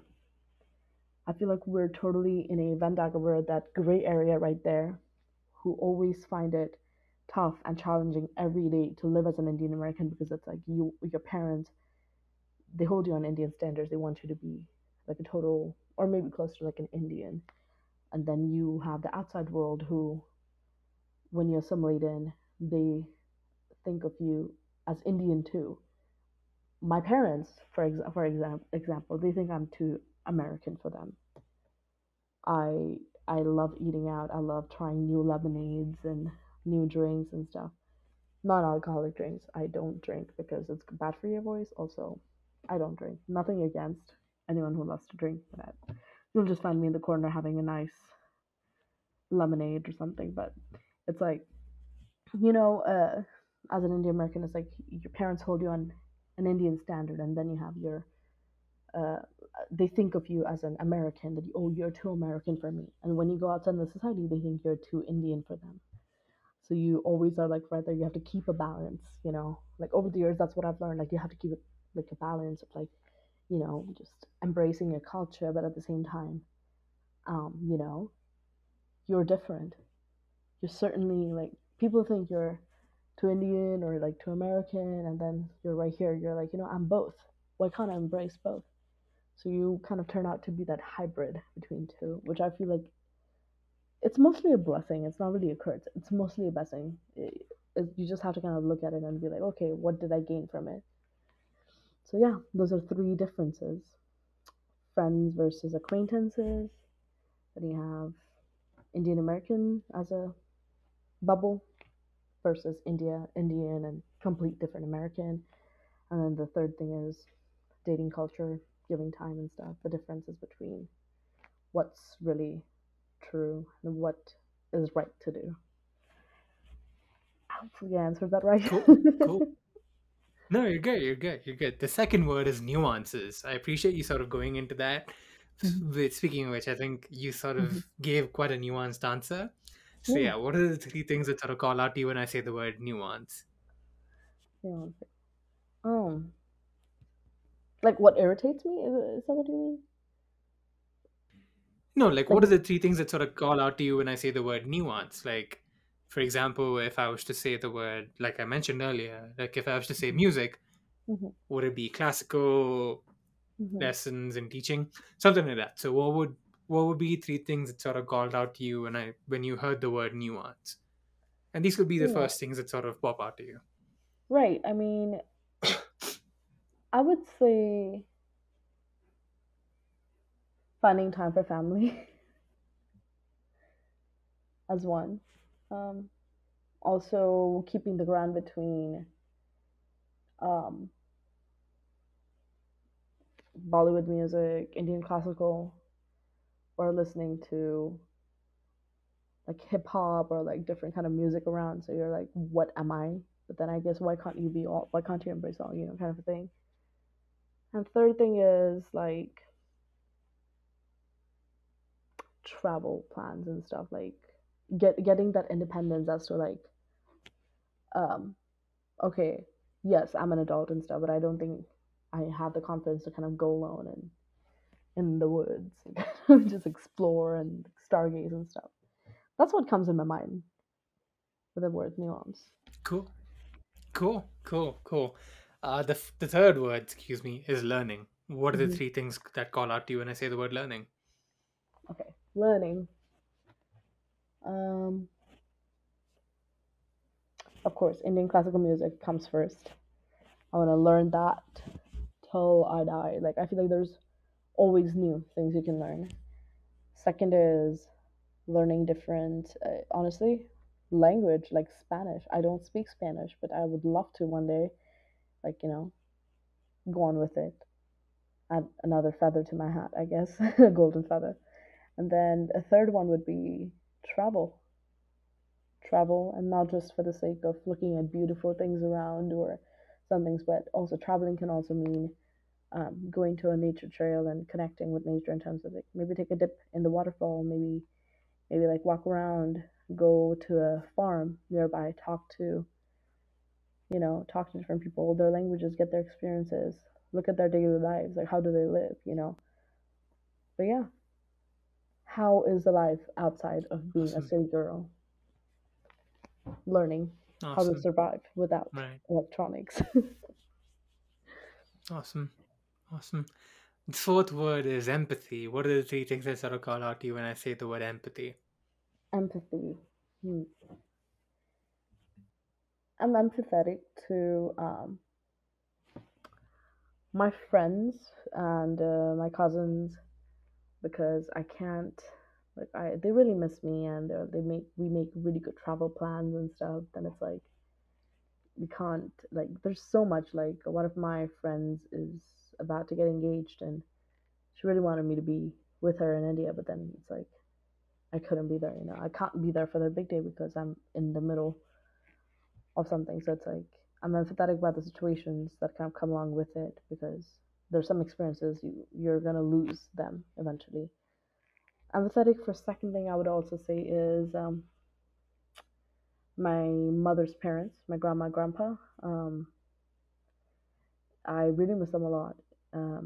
I remember when my grandma is like a total like plant lady. She has coffee, apple, like plants and stuff. They're not going to grow to their full size. They're really not. Indian conditions are not great for them. She still plants them, and it's amazing. We connect on that level. My grandma actually wanted to sing, but she had 6 other siblings after her. She was the oldest, so as an older sibling, she has to always like kind of make sacrifices for that. So she never got to sing. My mother was too academic. She wanted to prove a point that a woman in late 19th century, like in early 2000s, she can't have a normal job and things like that. She never got the time to like sing. Fortunately, I got the opportunity to sing, and I want to take it forward. So I'm empathetic to like people in my family who had to sacrifice a lot to so that I get to, you know, sing it. There's no relation between my grandmother's past and like me, yes, but I feel like it has come down on me. Like my voice kind of expresses that. Like when I sing, I feel like I'm kind of living the dream of something my grandmother and my mom wanted to live. So I'm empathetic about that. Third thing is also like whenever I look at my plants, like I'm a total plant lady. I'm a plant mom. I love helping my dad plant and stuff. So I connect with my dad in that sense. Like no matter what, no matter even we have rough patches and stuff, I always connect with my dad in terms of talking about stocks or or talking about plants and taking care of them, you know, those kind of things. So like doing that relaxes me, but I connect with my dad in that sense, and I also connect with. It kind of reminds me back in India how like we had a garden, and how when I was a kid my uncle used to put a hammock, and I would like rest over there, and I would climb the mango tree, pluck the mango and eat it like on the tree itself. Like I was so not ready of coming down until like a whole afternoon was spent there. Good memories with all that, you know. There's just a lot of memories. Like I'm very empathetic about my times in India and my grandparents, and the fact that I get to live the life that they never got to live. So I want to make the best decisions, give it to my full, and make the fullest out of everything I have. I don't want to miss anything. I'm a very curious person. I want to do everything. Beautiful. And the last word for this segment is similarities. What are the three things that sort of call out to you when I say the word similarities? I feel like similarities in terms of culture, like it brings joy to my face when I say naturally. My mom, when I was in high school in the 11th grade, there was one of my mom's friends. She was her colleague before, and then they have been living here for about 20 years or more now. But my family kind of visited them in Pennsylvania, and it was really great. And I met their 2 sons, and I thought that my mom mentioned that the second son, he was born here in America, but then I thought that he was probably born in India, that he speaks fluent Marathi, which is my mother tongue. After I left their house that day, after, you know, meeting the family and kind of spending some time, my mom was like, no, he was born here. I was like, well, how does he speak so well? He's born here, he's born here. How does he speak so well? He was like, his mother, you know, they talk Marathi in the house. They have kept the culture alive.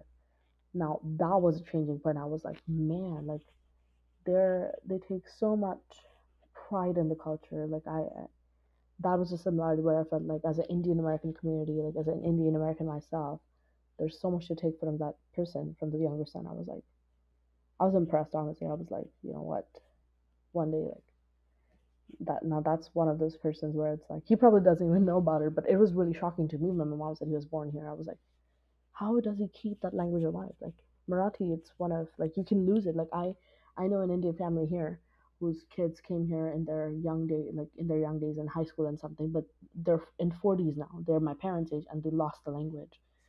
But like it made me realize that no, there are people who take pride in Indian culture, in Maharashtrian culture, which I am, and I should never shy away from it.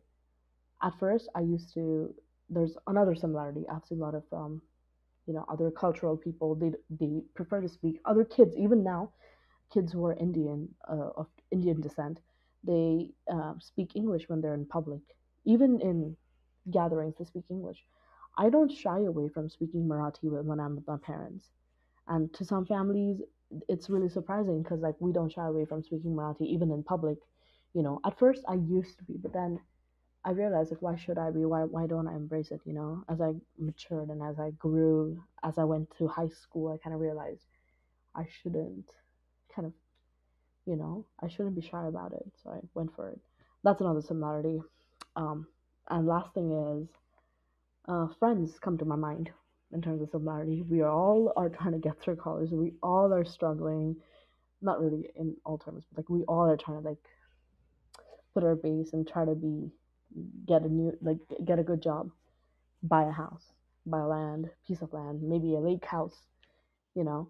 So we're all riding the same boat, and it's always good to know that there's always someone you can share your feelings with and be like, you know what do you think? Am I doing something wrong? You know, and I feel like we're all having similar situations, but we all have different ways of handling them. But those three are the similarities I think of.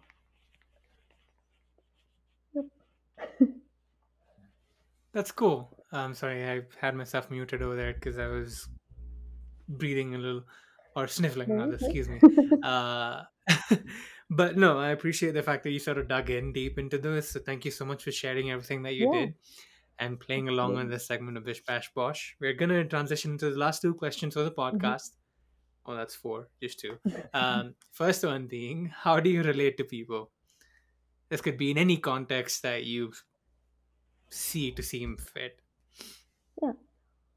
I relate to people in terms of their experiences.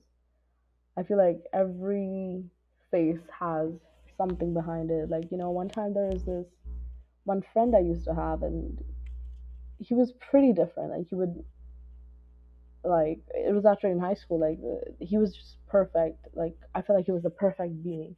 But then later on, I realized, like, how much, like, he struggled through life. Like, he went through depression, he learned his hard ways and stuff, and it just kind of mind-boggled me, like, how can such a perfect face still have a little dark side to him, that this happened to him, you know? People change over time, and I totally understand it. So I feel like there's always, you know, I feel like all our lives are like mirrors. Like, yes, there's a reflection that we have, but there's also the backside of the mirror, which is always dark. And only a true friend, once people trust you, it's like you get to see those leaflets kind of coming apart, and you're like, oh, so this person is a little bit different. Like, I feel like, I mean, I'm a little, like, complex person, because it's like, my life is like an open book. It's literally like, I don't shy away. And I don't know why my friends call me quite humorous, but what I'm literally doing is I literally have, like, a very, it's honest. It's an honest opinion. Like, one time my friend was like, really, why don't you have a pet? I was like, well, you know, I would love to have a fish because, and I was so brutal about it. I was like, you know, because, like, when I was a kid, my sister kind of copied me because my dad kind of wanted me to feed the fish. So when he was going to be on, so, like, my sister watched me feed it. So she wanted to do similar. So she just emptied the whole kind of, like, bottle, and then the fish were in coma or they even died. So, like, I was like, you know what, I'm scarred by that event. I don't want to kill any other pet. But I was like, if I was to get a fish, I told my friends one day, I was like, if I was to get a fish, in case if it passes away, I can just flush it down the toilet. Which is pretty brutal. I shouldn't even say it. But it's just those normal, kind of, like, weird things I say. So it's like just complexity, you know? It's very complex. But getting back to the point, it's like, I feel like experiences with different people are totally different, but at the same time, you always kind of come back together. Like, I know one time, like, friends can't be upset with each other for a long time. Like, no matter what, you always need each other. Like, there's been times when, like, I have been upset because my friends were like, we didn't get the time to hang out, or they've been upset because I didn't have the time to hang out. But there's always a mutual understanding as to what's happening in person's life, and they always kind of hang out together with you. So yeah, there's always a scope for betterment in that situation. Awesome. That's awesome. And the last question, which is not really a question, but more of a request, is if you could share something positive that keeps you going, or something that you'd like for people to take away from this conversation that we had, feel free to do so. The floor is yours. For sure. The last thing I would literally say is, there's just two thoughts. I know this sounds like a pretty Google quote, but I will say, add life to your days, not days to your life. Like, literally, my mom has been like, you know, like, if you eat a lot of sweets, you're going to die one day. I was like, Mom, I would die, but like, if I do die, I'm going to die after eating food. Like, I love food. I'm going to eat for them, then I'm going to die. I'm going to be happy. You know? She was like, yeah, I gave birth to you because so that I can see you die, right? I was like, I'm going to die after eating food. It's like that drive. So it's like, I feel like there's nothing to, like, you can't be always sad. Like, I feel like just give love. You know, jealousy has no place. It just kind of, I know a lot of people say this, but, like, honestly, like, I have been a people pleaser. I feel like I have much experience in this, like, how to get people the right way. But yeah, the life to your days, not days to your life. I have been very hardworking, and I know this sounds like a total dream world. I'm really not trying to brag or anything, but yes, I have worked hard, and I have had a lot of sleepless nights, and I've given my best, and I continue to give my best. So, you know, for me, I have a quote that success is not an option. It's the only option. It's not an option. It is the only option, kind of thing. And, like, hard work always pays off. And yeah, just work hard, and, you know, success will come behind you. I think it's a quote from, like, Three Idiots that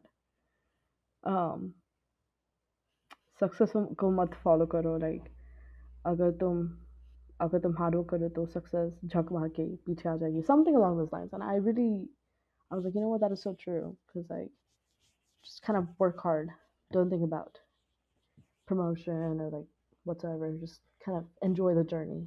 And I totally agree with it, and that's a suggestion for everyone to, like, kind of go with it. Right. No, hey, that's a great thought too, and it's a profound thought to sort of close off on, because it's definitely something that we all think about as people in our age, as young adults. So it's definitely something to sort of ponder on, and to sort of realize that, you know, put in the work and you'll get what you want, kind of thing. So for sure, that's a profound thought to close on. Thank you so much for sharing everything, Riddhi. I appreciate you taking the time to do this. And yeah, to everybody who's listening and watching, thank you so much. We'll see you guys next time.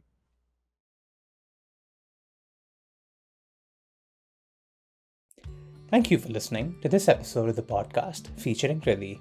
Subscribe to the podcast, leave a review on the platform of your choice, and follow Random Relatability on social media. Share your thoughts on the guest introduction post on the Random Relatability Instagram page, and also check the description for other sources of information and content that we've talked about today. Make sure to also subscribe to the newsletter, as you can find the link in the show notes as well. If you've made it this far, thank you once again.